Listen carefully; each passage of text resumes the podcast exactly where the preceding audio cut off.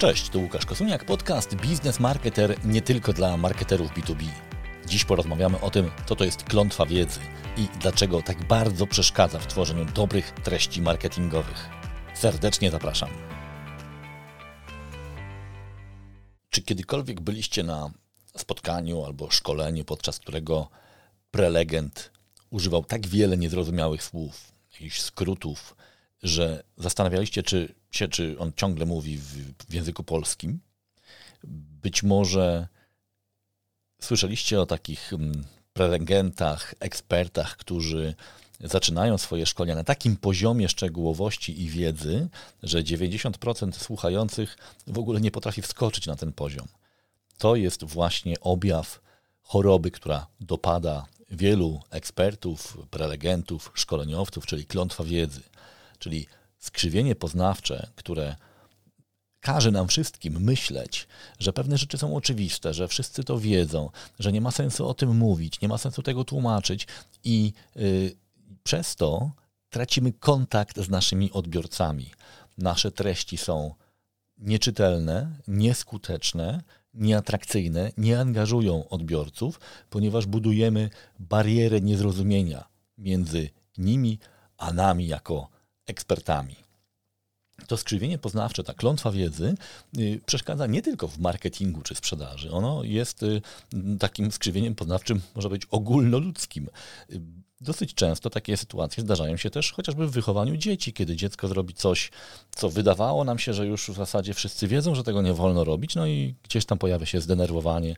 Nie wiem, dziecko wylało e, kompot na dywan, e, żeby sprawdzić, jak to wygląda. Wcześniej wylewało sobie w piaskownicy jakąś wodę i nic się nie działo, no ale wylało kompot na dywan i jest wielka awantura.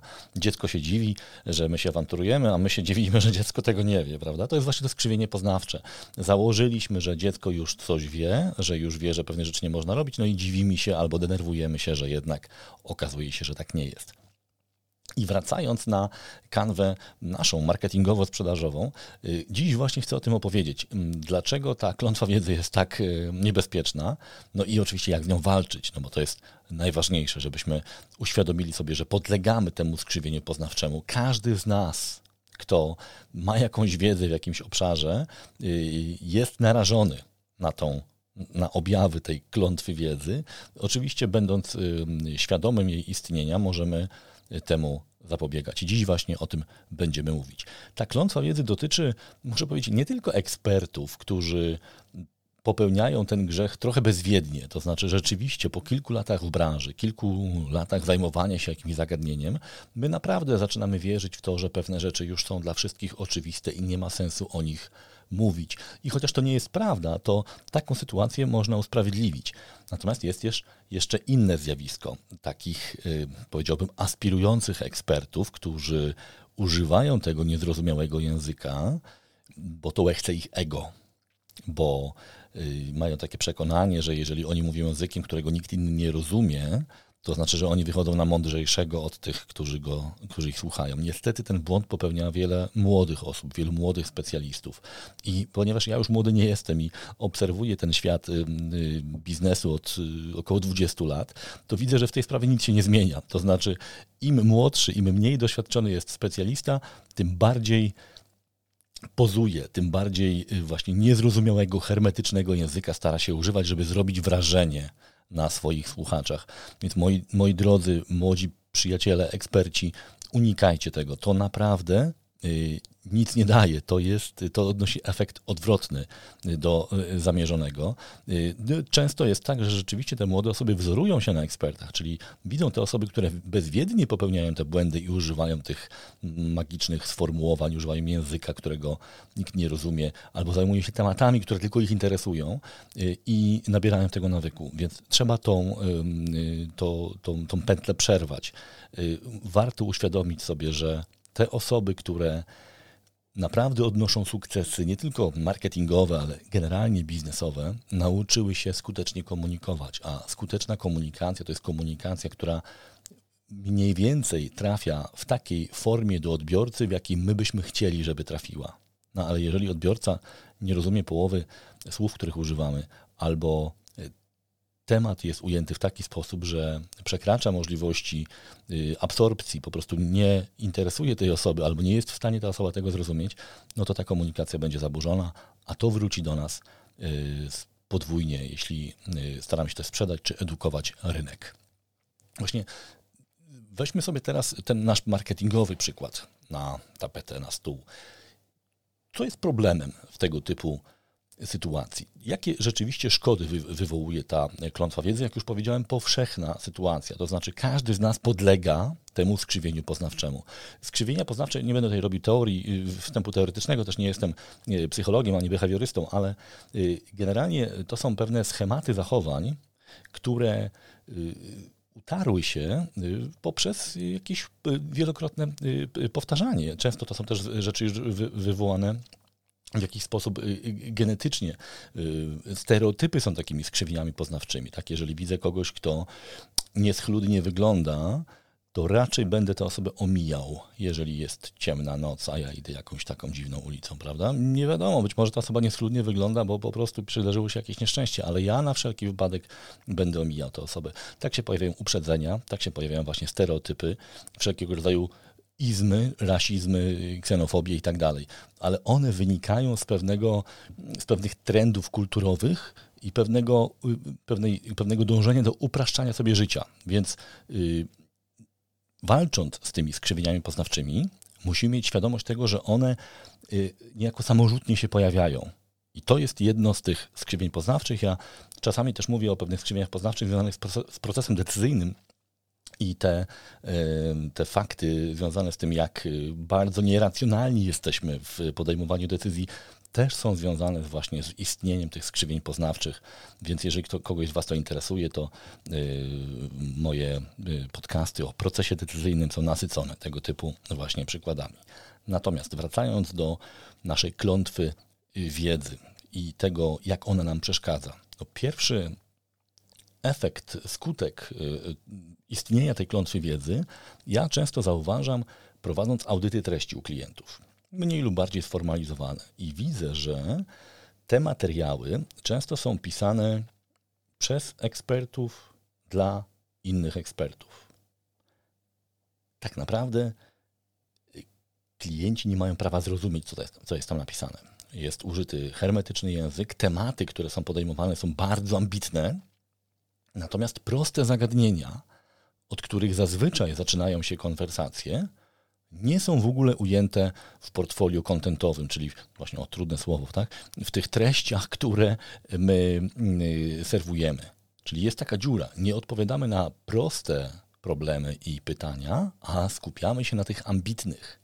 Czasami pytam o to i dostaję taką odpowiedź, bo my chcemy się pozycjonować jako eksperci w domyśle, jeżeli będziemy pisali o takich trudnych, mądrych rzeczach, to będziemy postrzegani jako, jako eksperci.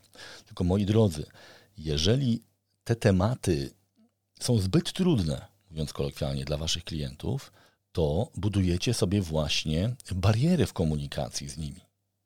I ja rozumiem, że czasem warto pokazać, że wiem trochę więcej niż moi klienci, no bo ta, za to mi też płacą, ale musimy pamiętać o tym, że to musi być tak podane, żeby klient zrozumiał, o co w ogóle nam chodzi.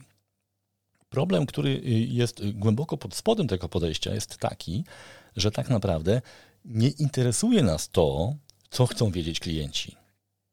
Nie śledzimy tego, co ich interesuje, tylko y, w, y, tworzymy webinary, e-booki, artykuły na tematy, które nas interesują, którymi my byśmy się chcieli pochwalić. I bardzo często, jak to mówię, jak to wypowiadam, to klienci to odbierają jako zarzut, bo to jest coś, czego się wstydzimy że jesteśmy zamknięci na klientów, mimo że piszemy, że jesteśmy klientocentryczni. I, i, I często następuje też rodzaj obrony, że tak nie jest. Ale wtedy y, zadaję pytania, które myślę, że też warto, y, żebyś ty sobie zadał, zadała. Jak często ja odbijam te moje pomysły na treści y, od rzeczywistości, od tego, co interesuje klienta? Czy ja w ogóle mam proces, żeby to sprawdzić? Czy mam jakieś narzędzie, czy mam jakiś pomysł na to, żeby zweryfikować, czego ci klienci oczekują, jakich oni informacji oczekują? Ktoś powie, no klienci oczekują różnych rzeczy, ja się muszę na czymś skupić. Tak, ale skup się na tym, co wychodzi od klientów, czyli wybierz sobie tą ograniczoną ilość tematów, ale na bazie tego, co pytają klienci, a nie na bazie tego, co ci się wydaje. Niestety każdy ekspert, każda osoba, która ma jakieś doświadczenie, zakłada, że te podstawowe elementy już są dla wszystkich oczywiste.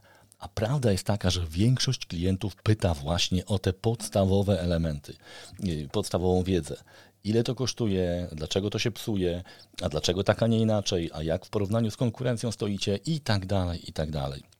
Więc jeżeli chcesz rzeczywiście tworzyć y, komunikację, treści marketingowe, które są skuteczne, to to jest, y, ta klątwa wiedzy jest pierwszym elementem, na który trzeba zwracać uwagę. Czy ona tam gdzieś nie nabruździła, czy ten artykuł, ten materiał nie jest właśnie efektem stosowania, znaczy stosowania, istnienia i nie bronienia się przed tą y, klątwą wiedzy. No bo potem y, często widzę zawiedzionych klientów, którzy mówią, że mamy świetne artykuły, tylko nikt tego nie czyta.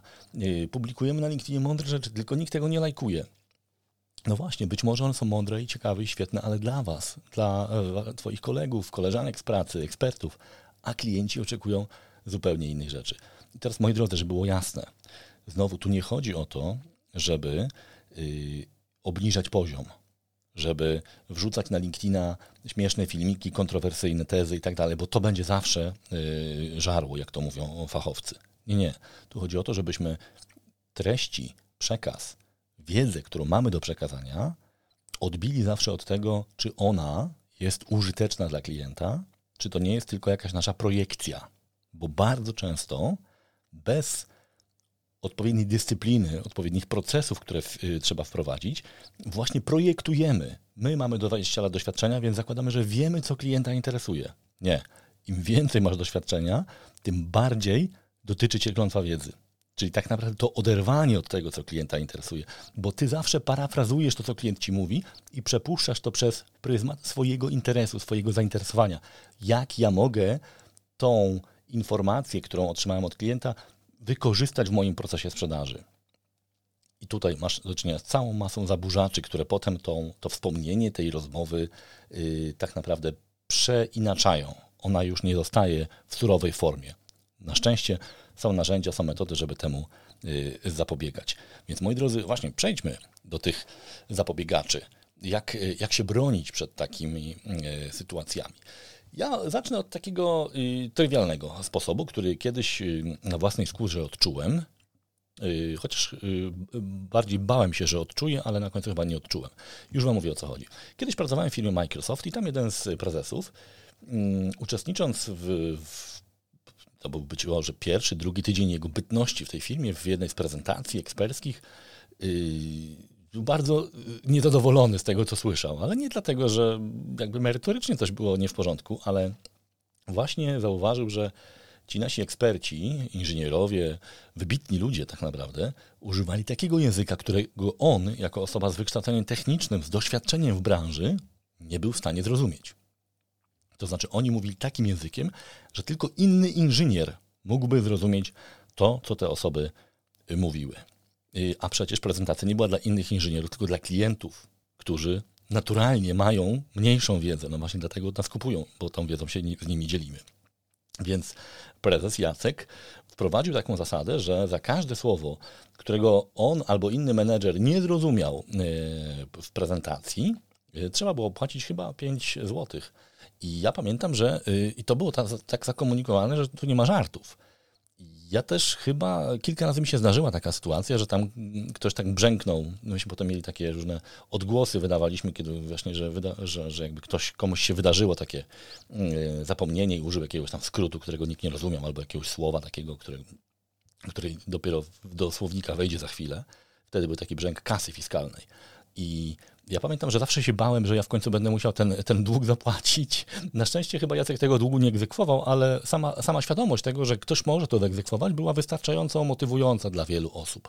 Więc to jest taki, można powiedzieć, śmieszny i humorystyczny e, sposób, ale chodzi to, żeby się umówić w firmie przynajmniej, że zwracamy na to uwagę. Zwracamy uwagę nawzajem sobie na to, bo jeżeli my nie będziemy na to zwracali uwagi wewnętrznie, to na zewnątrz będzie trudno się już pilnować. Oczywiście ta To podejście ma jedną wadę, to znaczy y, my jako eksperci nawzajem sobie zwracamy uwagę, więc wychwytujemy pewnie też nie wszystkie te błędy, ale lepsze to y, niż nic. Ale pamiętajcie, że to jest taka trochę humorystyczna y, metoda, nie jakoś szczególnie zaawansowana. Natomiast są inne mm, narzędzia i metody, które chciałbym Ci zaproponować. Oczywiście pamiętaj, że mm, cały czas jesteśmy w obszarze tworzenia treści, więc skupię się na tych elementach, które pozwalają nam tworzyć lepsze treści i zapobiegać tej właśnie e, temu skrzywieniu poznawczemu, jakim jest mm, klątwa wiedzy, czy takie przekonanie, że pewne rzeczy już są dla wszystkich oczywiste. I mm, zacznę od y, metody, którą dosyć często promuję i która moim zdaniem jest świetnie dopasowana do problemów, które są związane z tą, z tą klątwą wiedzy, a mianowicie skupienie się na pytaniach, jakie zadają klienci. Wiecie dobrze, że jestem gorącym orędownikiem książki y, Co chce wiedzieć klient, tytuł angielski They Ask You Answer, która dokładnie wokół zapisywania pytań klientów yy, proponuje zbudować cały plan tworzenia treści. To znaczy, w naszych treściach marketingowych i sprzedażowych skupiamy się głównie na tych tematach, o które pytają klienci. Czyli najpierw te pytania zapisujemy, zbieramy je, zapisujemy je słowo w słowo, co jest bardzo ważne. Właśnie to zapisywanie słowo w słowo poznaje, pozwala nam e, zorientować się, czy nawet język słowa, nazewnictwo, którego używamy, nie jest zbyt hermetyczne. Ja ten przykład już kilka razy podawałem, ale myślę, że on tutaj też pasuje. Ja kiedyś pracując znowu w Samsung Electronics Polska, byłem odpowiedzialny za promocję takich profesjonalnych monitorów wielkoformatowych, czyli takich dużych, które wiszą w galeriach, hotelach. I ta kategoria nazywała się Digital Signage. I myśmy Czyli digital signage to jest jeszcze rozwiązanie, które zakłada jeszcze do, do, dostęp do, do, takiego systemu dystrybucji treści, ale to, to, to, słowo digital signage było przez nas promowane na różne sposoby. I ja się w którymś momencie zorientowałem, że no, nikt nie klika w te reklamy i, i w, to słowo nie jest w ogóle popularne, yy, ponieważ już wtedy byliśmy w procesie właśnie analizy tych pytań, które zadają klienci, to zderzyłem tą, tą sytuację z tymi informacjami, które już mieliśmy. I okazuje się, że klienci używali zupełnie innego języka. Oni nazywali to telebimy, monitorki reklamowe, telewizory, telewizory reklamowe i tyle. Nikt nie używał słowa digital signage, chyba tylko nasza konkurencja. I wtedy zorientowałem się, że my musimy zmienić sposób, w jaki my komunikujemy się z tymi klientami, bo jeżeli będziemy używali słów, których oni nie rozumieją, a nawet jeżeli rozumieją, to nie trafia to do nich, to nie będzie tego rezonansu, tego, tego sprzężenia, które sprawia, że ktoś klika, ktoś się interesuje, ktoś idzie dalej. W związku z tym zaczęliśmy rzeczywiście używać y, części tych, y, tych potocznych fraz, ale co ważne też, moi drodzy, przy okazji zupełnie, zobaczcie, odkryliśmy też, jakimi frazami warto się zainteresować. I okazuje się, że na tamte frazy była bardzo mała konkurencja, więc mogliśmy dosyć, wie, dosyć dużo zapytań, yy, których nikt nie zabierał, na które się nikt nie pozycjonował, zagarnąć do nas, yy, czy to w płatnej yy, promocji, czy w, czy, czy w organicznej. Więc pierwsza rzecz, właśnie zapisywanie pytań w wersji oryginalnej, bo to nam daje dostęp do analizy języka, jakim się posługują nasi, nasi klienci. I możemy wychwycić te słowa, który, których oni uważają, używają, albo też zastanowić się, czy te słowa, których my używamy, są też przez nich wykorzystywane. To jest jedna, jedna z metod. Y, ta metoda, stosowanie jej jest opisane właśnie w książce To chce wiedzieć klient. Ja też y, o niej opowiadałem, więc podlinkuję tylko y, odcinek, który to bardziej rozwija. Bardzo Wam polecam zapoznanie się z tą metodą. I ona, jej efektem, skutkiem stosowania tej metody jest właśnie to, że wszystkie treści, które tworzymy, albo większość, jest oparte o pytaniach pytania klientów. To znaczy, że my już nie wymyślamy, co chcielibyśmy napisać. My tak naprawdę zastanawiamy się, jak odpowiedzieć na pytania klientów. Y, I Dzięki temu oczywiście te pytania się powtarzają, więc my zapisujemy je sobie gdzieś w tabelce i zliczamy ilość powtórzeń. I właśnie to, ta popularność, to ilość powtórzeń pytań y, sprawia, że wiemy od czego zacząć, na czym się skupić w pierwszej kolejności, jakie pytania są najczęściej zadawane. Zobaczcie, jak to jest stara metoda. Na wielu stronach ciągle funkcjonuje taki, taka zakładka y, często zadawane pytania. Z tym, że ponieważ prowadzę audyty wiedzy, to trochę wiem, jak to wygląda większości przypadków, tych, które oczywiście ja miałem okazję analizować, te pytania były po prostu wymyślone. Ktoś tam usiadł, podrapał się po głowie i napisał, co mu się wydaje, że najczęściej o to pytają klienci. niestety te pytania często od razu po przeczytaniu wyglądają na fejkowe, na nieprawdziwe. Y, ja pamiętam jedno z takich pytań, bo dlaczego wasze produkty są takie innowacyjne? No, lepiej się tego nie dało już napisać. Więc y, pamiętajcie proszę, y, ta metoda zapisywania pytań klientów i oparcia treści o te pytania jest naprawdę y, skuteczna, skutecznym narzędziem. Z tym, że trzeba te pytania analizować. Trzeba dać klientom przestrzeń na zadawanie tych pytań, a potem y, trzeba mieć sposób na to, żeby te pytania trafiały chociażby do działu y, marketingu. Innym e, sposobem czy narzędziem jest e, też analiza zapytań z wyszukiwarki, czyli popularności pewnych fraz kluczowych. O co pytają klienci, jak pytają, jakich fraz używają, jakie błędy e, popełniają merytoryczne czy, czy, czy w pisowni. To jest super dla nas baza do tego, żebyśmy zobaczyli, jakie pytania są popularne. Być może tak naprawdę tematy, które mamy w głowie, nikogo jeszcze nie interesują, a interesują e, tych, tych ludzi rzeczy bardzo proste. I tutaj właśnie y, pojawia się pierwsza taka skaza, można powiedzieć, albo taki pierwszy punkt dyskusji, który y, dosyć często się pojawia, taki argument, który muszę powiedzieć, że jest bardzo e, fair. To znaczy, często dostaję taką informację. Łukasz, czy pani Łukaszu, to fajnie, że odpowiadamy na pytania klientów, ale jeżeli my mamy tematy, o które klienci nie pytają, to jak my mamy o tym powiedzieć? To znaczy, na przykład mamy super nowy produkt, super nowe rozwiązanie. I to, to, to jak mamy czekać, aż, aż ktoś o to zapyta? No właśnie, i tutaj y, pozornie jest sprzeczność, prawda? No bo nie, nie możemy czekać, aż ktoś zapyta o produkt, którego nikt nie zna. Y, pamiętajcie proszę, y, y tworzenie treści, szczególnie w obszarze content marketingu, y, z, z zasady nie jest skupione wokół produktu. Ono jest skupione wokół problemów, które klienci mają to nie wyklucza tworzenia treści produktowych. Więc tworzenie treści produktowych, promocja tych treści, promocja produktów jest jak najbardziej ok. Mówimy o content marketingu, czyli tym obszarze tej strategii, która ma nam dać dostęp do szerokiej grupy odbiorców, którzy się interesują danym zagadnieniem. Więc nawet jeżeli mamy nowoczesny, innowacyjny produkt, to zazwyczaj on rozwiązuje problemy, które już są, które klienci już mają, no bo produkt, który nie rozwiązuje problemów klientów, no nie utrzyma się za długo na rynku, prawda? Więc tu sztuka polega na tym, żeby połączyć treści, które y, nawiązują do pewnych problemów klientów z produktem, który możemy zaoferować. I zazwyczaj nie dzieje się to jednym, w jednym materiale. Zazwyczaj to jest to ścieżka, dlatego mówimy o tej ścieżce decyzyjnej klienta. Czyli na przykład, jeżeli ja zauważam, że dosyć dużo klientów, w tej chwili marketerów, pyta o to, jak generować jakościowe lidy. To znaczy, nie użyję tego słowa, którego zazwyczaj wszyscy używają, bo to jest moja tajemnica. Y, jak te frazy, które z tych fraz są najpopularniejsze, oczywiście możecie to zrobić bardzo szybko za mnie. Y, to ja w moich treściach na początku nie będę się skupiał na mojej usłudze doradztwa, tylko będę mówił o tym, co można zrobić, żeby lidy miały większą jakość, czyli żeby było większe prawdopodobieństwo ich zamknięcia. I w którymś momencie, przy którejś interakcji uznam, że to jest dobry moment na to, żeby pokazać, że mam usługę, która pomaga w zaplanowaniu takiej kampanii. Zazwyczaj to się dzieje y, podczas webinarów, ale nie tych pierwszych popularnych webinarów, tylko tych zazwyczaj, na które zapraszam już ludzi, którzy są w mojej bazie i jakoś tam y, ja sobie Y, analizuje to, że ma sens zaproszenie tych osób na bardziej pogłębiony y, webinar. Więc zobaczcie, tu nie ma sprzeczności. Możemy mówić o rzeczach super nowych pod warunkiem, że one nawiązują do realnych problemów. I właśnie to odkrywanie realnych problemów jest związane z stosowaniem tych technik, o których Wam teraz mówię, a jednocześnie powoduje, że uciekamy od tej pułapki wiedzy. Kolejna e, technika, którą możemy zastosować, to jest chociażby analiza publikacji w e, mediach społecznościowych. Spójrzcie sobie na to, e, jakie publikacje angażują, jakie publikacje wywołują dużo komentarzy. Oczywiście tutaj trzeba odsiać takie publikacje, o których też dosyć często mówię, które no po prostu są tak zaprojektowane, żeby tylko nas zdenerwować, tak zwane clickbaity, tak? Niestety na LinkedInie jest ich coraz więcej i o takich nie mówię.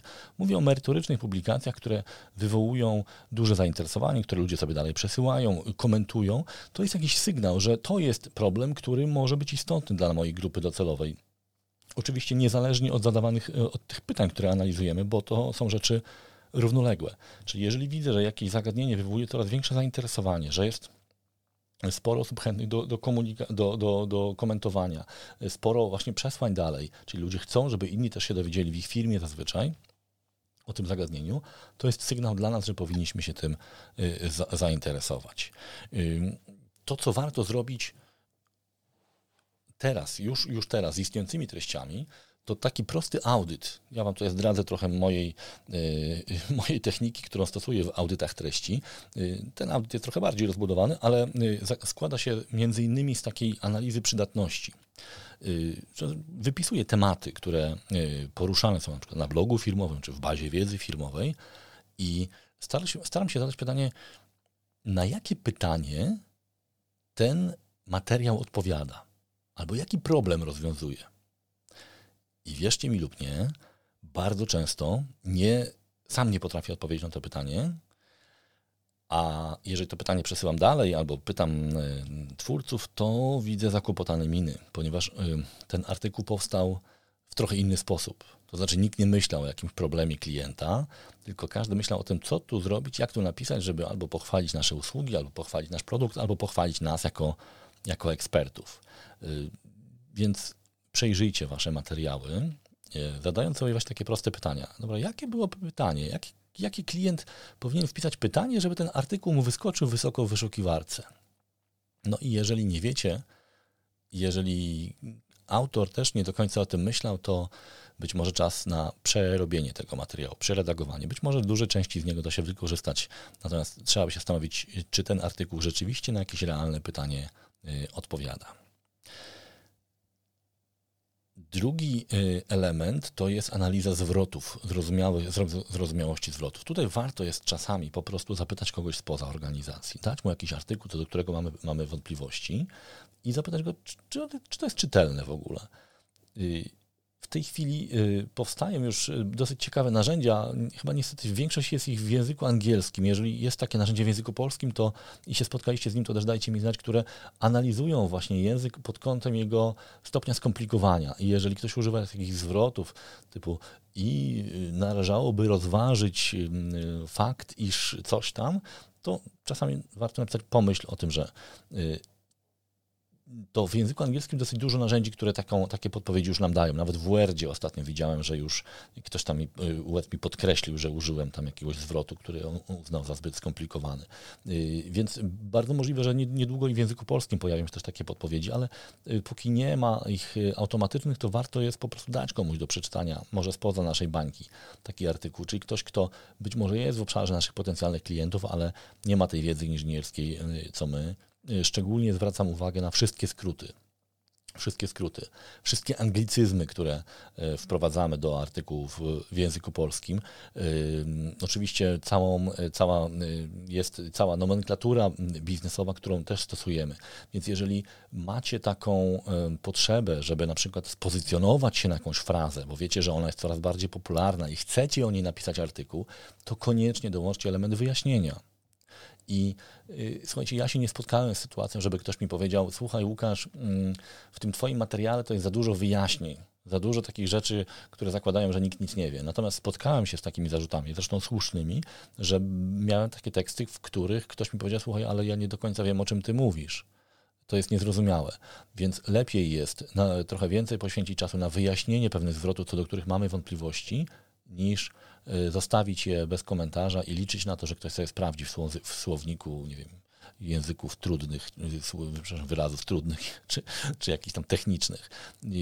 Nie zakładajcie, że klienci wiedzą tyle, co wy. Pamiętajcie proszę, że nawet w branżach, w branżach specjalistycznych, bo ten argument czasem pada, że słuchaj, my sprzedajemy do y, specjalistów, do fachowców.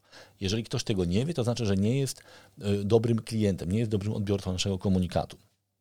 Wszystko się zgadza, ja to rozumiem, ale Pamiętajcie, że do każdej branży y, rok w rok dochodzą nowe osoby.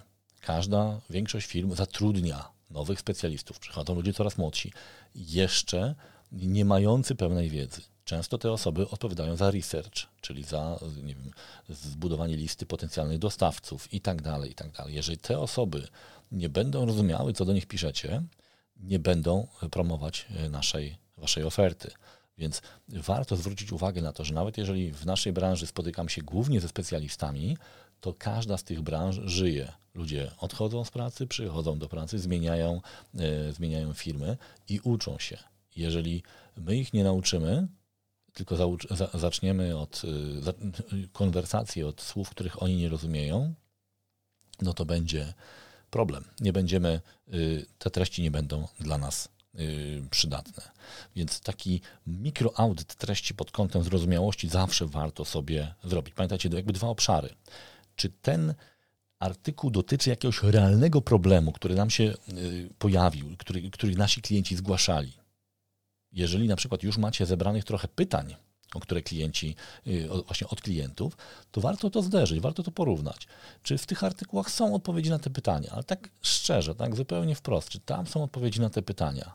Jeżeli nie ma, no to albo przerabiamy te materiały, albo tak naprawdę kolejne artykuły tworzymy już nie w oparciu o to, co byśmy chcieli, y, z czego bylibyśmy dumni, y, co by połechtało nasze ego, tylko na temat tego, co, o co pytają klienci.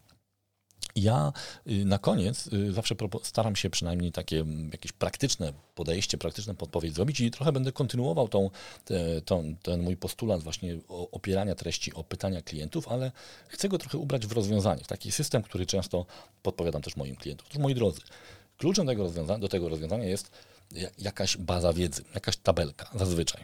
Rewolucyjne podejście, jak to mówi Kabert Mumio tabelka, w której zapisujemy te pytania. Dobrze by było, żeby ta tabelka była dostępna dla wszystkich, którzy mają kontakt z klientami albo mają kontakt z pytaniami tych klientów, czyli oczywiście handlowcy, którzy dostają dosyć, dosyć dużo pytań podczas rozmów, różnych konwersacji, y, osoby z obsługi klienta, być może inżynierowie, wszyscy ci, którzy mogą wnieść jakiś wkład do tego. I teraz warto jest y, ustawić sobie taką, taką właśnie prostą procedurkę, że w momencie, kiedy dostaję takie pytanie, to niezależnie od tego, czy znam odpowiedź, czy nie, po prostu je przesyłam. Y, y, mamy, nie wiem, na jakimś y, SharePointie, OneDrive czy Google Drive plik, do którego wiele osób ma dostęp. Dopisujemy tam te pytania. Po prostu dopisujemy te pytania. O ile można, o ile to jest możliwe, słowo w słowo, czyli tak wiernie, jak to jest tylko możliwe. I to jest pierwsza faza, zbieranie pytań. Od razu Wam podpowiem, że dosyć dużo pytań, szczególnie handlowcy czy inżynierowie, dostają od klientów y, w mailu. Więc warto jest y, do takiej tabelki być może dołożyć sobie taki drugi y, proces, który wygląda w ten sposób, że jeżeli na przykład odpowiadamy na pytanie klienta w mailu, to załączamy w ukrytej kopii no właśnie, albo kogoś z marketingu, albo jakiś tam dedykowany adres, który y, no jest stworzony tylko po to właśnie, żeby zbierać te pytania. I wtedy automatycznie, jako przy okazji, te pytania sobie zapisujemy, często razem z odpowiedziami. No bo bardzo często właśnie odpowiadając klientowi, będziemy to pytanie wysyłać. No i oczywiście jest potrzebny ktoś, kto będzie to tym zarządzał, czyli będzie to jakoś tam kategoryzował. Warto jest właśnie to porządkować, y, czyli na przykład nadać kategorię, czy to będą kategorie tematyczne, czy produktowe, to już jakby zależy od, y, od waszego y, systemu pracy. Y, oczywiście warto dodać ranking, no bo ranking będzie zależał od tego, jak często są zadawane te pytania. Czyli jeżeli pojawia się bardzo podobne albo identyczne wręcz pytanie, to już nie dopisujemy go do tej tabelki, tylko po prostu dodajemy tam do licznika, prawda, kolejną, kolejny y, y, stopień, 1, 2, 3, 4, 10, 15 i tak dalej.